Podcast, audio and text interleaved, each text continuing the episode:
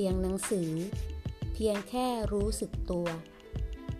ข้อธรรมะของพระอาจารย์เจษดา คุตตจิตโต สถานภาวนา จอป่าบง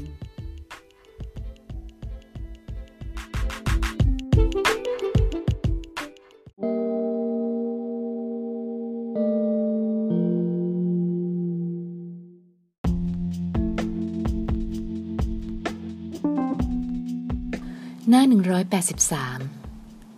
ไม่มีวันไหนเป็นวันที่ดีที่เลวหรอก มีแค่พระอาทิตย์ขึ้นและตกลง มันจะดีก็อยู่ที่วันนั้นเลือกที่จะทำแต่สิ่งดีหรือไม่ วันที่ดีไม่ใช่ว่าเป็นวันที่มีโชคลาภอะไร วันที่ดีเป็นวันที่มีจิตใจที่ดีในการสร้างสรรค์สิ่งที่ดี ให้ตนเองและสังคมรอบข้าง ใช้กำลังของใจที่ปรารถนาดีออกมาทำดี ยอมรับสิ่งไม่ดีด้วยใจที่ตื่นรู้ ไม่มัวแต่หงุดหงิดรำคาญใจ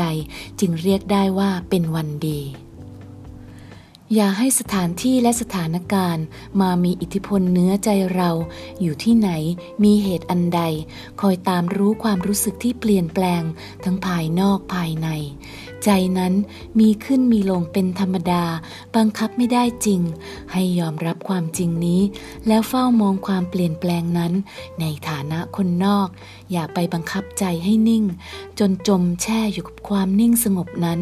เพราะจะทำให้พลาดจากการรู้เห็นความจริงริงของใจ